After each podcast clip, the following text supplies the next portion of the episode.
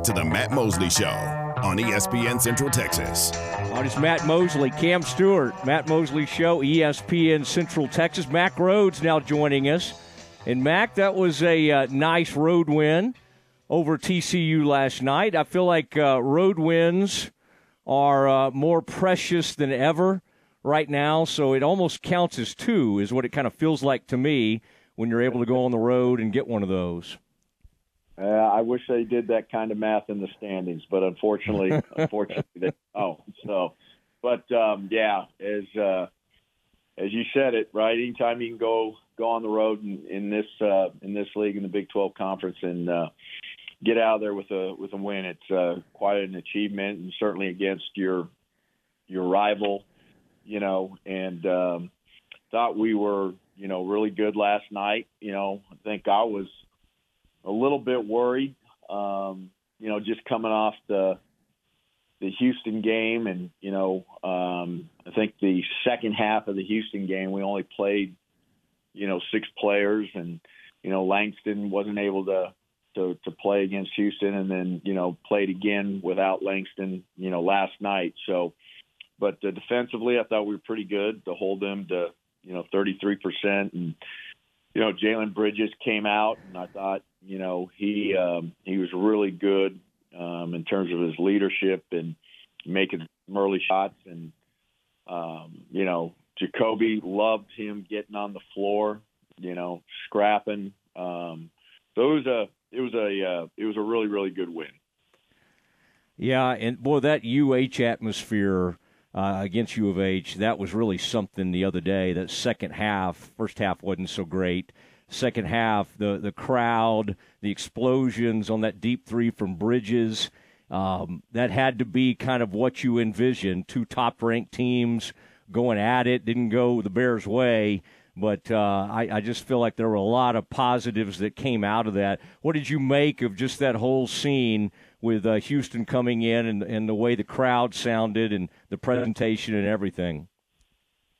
Uh, you know, I, I thought the, the the second half when you know we we really gave our our fans something to cheer about. Um, I think it's what we all envisioned when we thought about you know Foster Pavilion and a home court advantage. It it got loud.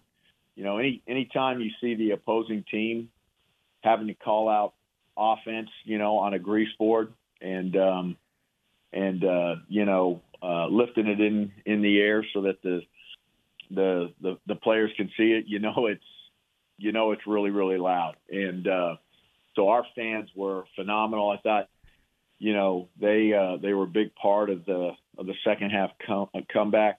You know, personally, I was I was really proud of our team because um, you know I I didn't think we matched their physicality or their toughness in the uh, in the first half, but um, came out and uh, in the second half and and absolutely matched it. And uh, you know, uh, felt like first half they got every 50-50 ball, and I felt like you know in the second half, you know, um, those started to come our way, and again we matched toughness and and uh, and aggressiveness and uh, and fought our way back in. And so it was really really proud of them and um, you know, tough way to lose in, in overtime, but I think that's a game that, you know, serves you well, uh, particularly when you when you head into March.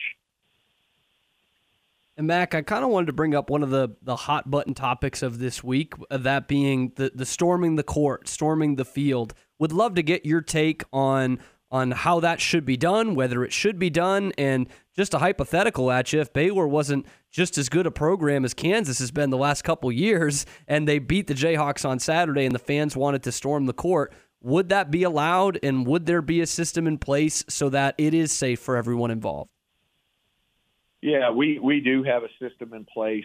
Um, Henry Howard and, and Drew Pittman, you know, uh, two of our gentlemen that lead that you know uh, lead our facilities area and game management, event management. Will Lattimore uh, as well that, that really handles all of the pavilion. Um, we have a system in place. Um, you know we're we're prepared. Uh, if you you looked toward the end of the uh, Houston game, I thought you know we were really in good position and and and well prepared. You know I would, I don't know, I would hate for Fort Storming to go away. I, I think it's, you know, um, it's a it can be a special moment and uh, and uh, a special place in, in college basketball for you know for the, particularly for the for the students. Um, I think we've got to find a better way to to do it though. Um, you know, we've got to find a way uh, working with students, working with fans where it can't be immediate. You know, there needs to be some lag time. Um, and and so so that the uh, the opposing team, you know, all of the opposing team can leave safely, and uh, and you know, and, and every you know every school should be mandated to, to have a, a plan in place and a, and a pathway, a designated pathway that you know they know this is this is how we're gonna this is how we're gonna take the team, you know, everybody from the opposing team and and get them off the court, you know, um, immediately following, swiftly following the the game. So um, I would I would hate for it to uh, to to leave altogether. And Mack, that is refreshing to hear. Not only that that that's something that you would like to stick around, but that you do believe there should be some lag to storming the court because we've had a great run in athletics the last 10 or 12 years here. And I think the last time we stormed the field, it was a little bit early. So good to hear that we're going to do a lag next time. Yeah, I think if I remember right, that might have been the home game against Oklahoma, and Yeah. uh, Mm-hmm. I think we called a timeout right at the right at the end or something. And so, yeah, Yeah, we I would say it's not the we were- facility people's fault on that one. Yeah, yeah, no, it, it was not. It was not. So, um, yeah. I do remember that one. So we'll I- we'll have to clean that one up as well. I, I'm with Billis. I'd like to see more arrests on the court. I'd like to see People tackled. Yeah, I bet you will. So, more citations, that kind of thing. um, Mack, what is the NIL space? Seems like there's been a lot of momentum. How's football looking in particular? I mean, I, I think I've heard numbers that boy, y'all might be looking to even kind of double what it's been. What what's it looking like? And then what do you, as you do long term with NIL? Because you don't know exactly what it's going to look like even two years or a year from now. How do you kind of do the now and also plan for the later when it comes to, to NIL? Yeah, you know, I, I think you know we've certainly ramped up, you know, our our uh, our name, image, and likeness efforts. You know, GXG, you know, our collective um, has been responsible for that, for ramping uh, uh, ramping it up and and uh, and and getting you know donors, fans, people to contribute. You know, we'll more than double. Um, you know, next year we'll more than double than than what we did this year in terms of football specifically. Uh, you know, there's there's a lot of fluidity as as you know that's happening in the name, image, and likeness space. You know, uh, a lot of talk about you know, hey, it, it could come in house, meaning, you know, is there is there a need for collectives anymore? Um, there's, you know, what happened, you know, just recently, the temporary restraining order in in the state of Tennessee, and you know, basically saying, hey, you can you can use name, image, and likeness deals, uh, at least right now in in that eastern district of Tennessee to to induce, you know, student athletes to to you know come to come to that institution you know for us right right now. Um, in the state of Texas Texas state law does not allow that. Obviously the NCAA rules don't don't allow that. Um, you know I I think we I think we need to get to a, a time and place where you can uh, show a student athlete you know what what his or her now, name image and likeness deal is going to be. Had this conversation earlier with with Chad Jackson, our compliance person. You know, uh, when you have an equivalency sports student athlete, um, you know, a full scholarship is a full scholarship, but when you have an equivalency sports student athlete, they get a, a specific percentage, and you're able to share what that percentage is, and then they go and say, well, how does this percentage and and you know the cost tuition here compare to you know school school X and the percentage they're giving me there, and so. Um, but you know, like like everything right now, um, it's evolving, and you know where it where it finally lands. Um, I think we're going to have some clarity. You know, hopefully within the within the 12 months, and then for us, right? Um, you know how we do it, how we handle it. Um, you know how do we how do we you know cast a wider net? How do we you know bring you know more people, uh, or how does GXG bring more people to the to the table?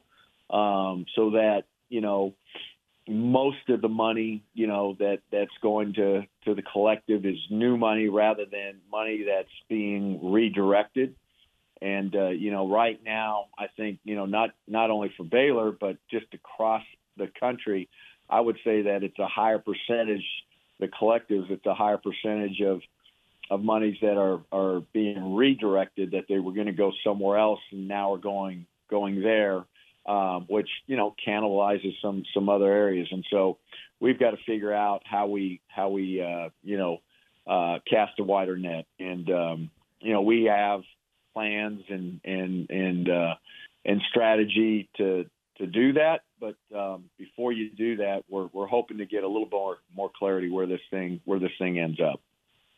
And Max, sticking with football a little bit, obviously a lot of shakeup in the last week or two in terms of coaches out the door, coaches coming in. And you had said it during the season this year. You know, you were having talks with, with Coach Aranda about how the offense should look. It's obviously going to be a new look this year with Jake Spavital at the helm. And then a Mason Miller hire last week. And all signs in terms of what Coach Spavital has talked about and the hiring of Miller point to a much more up tempo, quick, high octane offense that we as Baylor fans saw quite a bit about a decade ago to to the tune of great success. So is that the way that this team is is moving towards and is that the right recipe for winning in, in today's Big 12?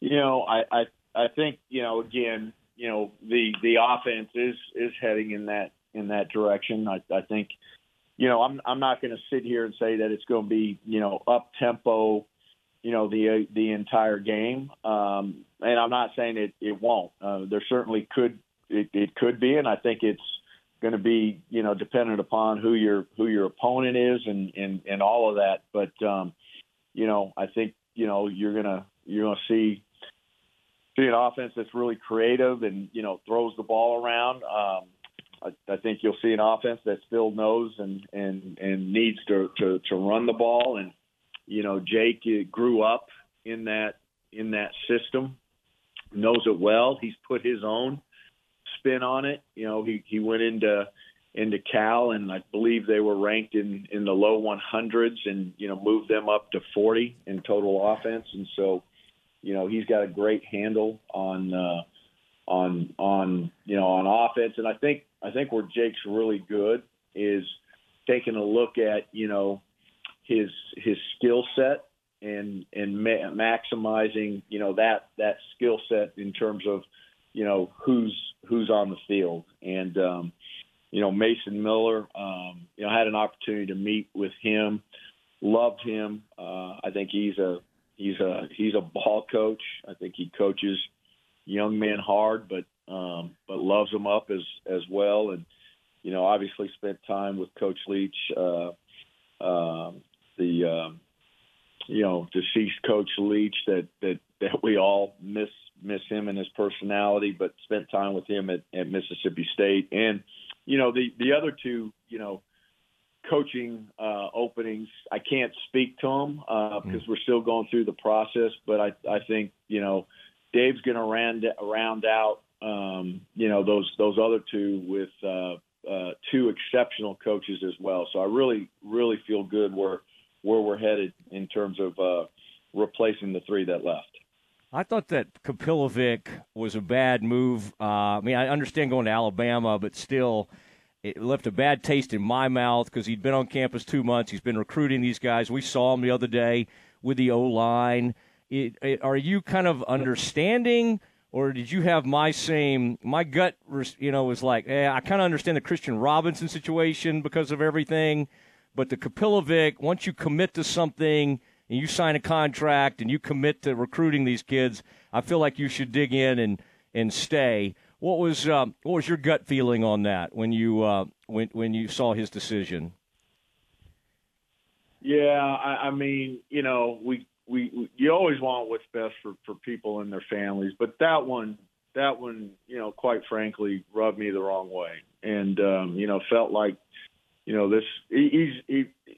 And let me say this: he he's a really good person. He's a he's a heck of a football coach, um, and you know, but you know, was at Michigan State, didn't have a job. We gave him an opportunity.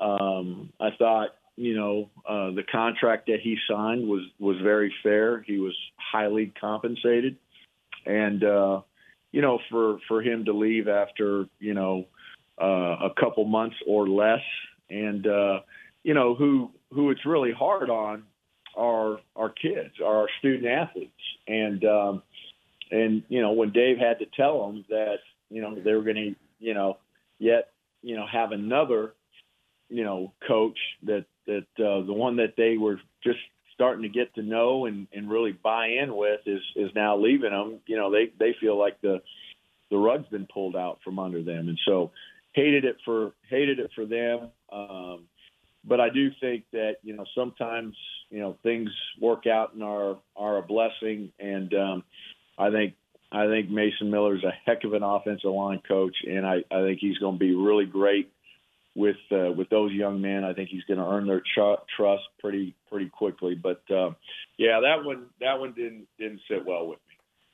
All right, and uh, uh real quick, uh, the uh, this tennis thing. We just had Michael Woodson on. What a cool thing that will be out there, um, and we're about to make way for women's basketball here in a second. But boy, I think that could be quite a scene. Number one comes to town, and that's kind of a neat part of Baylor is that that tennis program, that men's tennis program, has become pretty remarkable over the last ooh, 20 years or so. Uh, how cool is that when you get to see almost kind of these one-offs like that?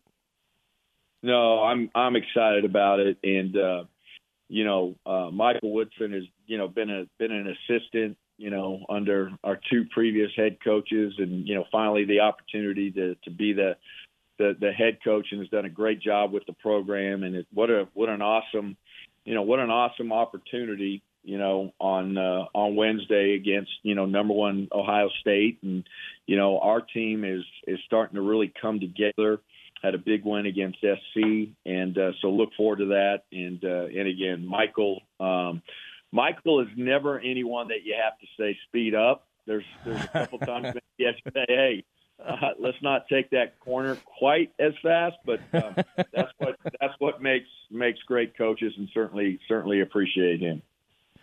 All right. Well, we we would like to keep going, Mack. I, I sure do appreciate it. Uh, I want to ask you at some point about those CFP models. You know, we got it to twelve, right? And now it's like, well, let's do fourteen or let's do sixteen. It's it's very interesting. And boy, you're at a lot of these meetings and all of that. So the next time we do this, let's dig in. Let's dig into that because wouldn't it be nice, Mack, to kind of see how twelve looks before we immediately try to go to fourteen or sixteen? Yeah, I mean, I'll, I'll speak, you know, from my, you know, probably Big 12 Baylor hat rather than my, yeah. my CFP hat. And um, yeah, I, I think, you know, look, if it's if it's uh, 14, not a not a significant change, maybe, you know, you're going to add a couple uh, potentially, you know, home games. Uh, I just, you know, I, I wonder just how TV partners, you know, would would feel about about the 16. I think you know, out, you know, um, you know, at least in in our world, um, you know, the the the economy. It's uh, it's uh, you know, I I think TV partners right now are being really really careful. So we'll we'll see what we'll see what happens. So. Um, but uh, I'm certainly excited and, and, honored to be part of it. So, and now we uh, we need our women's basketball team to get a to get a win on the road at Cincy. Let's get after it. It'll start at 5 o'clock. Mack, thank you for doing this. It's always fun. All right. Appreciate you both. You take care. Okay, Mack Rhoades, there he goes. Women's basketball coming up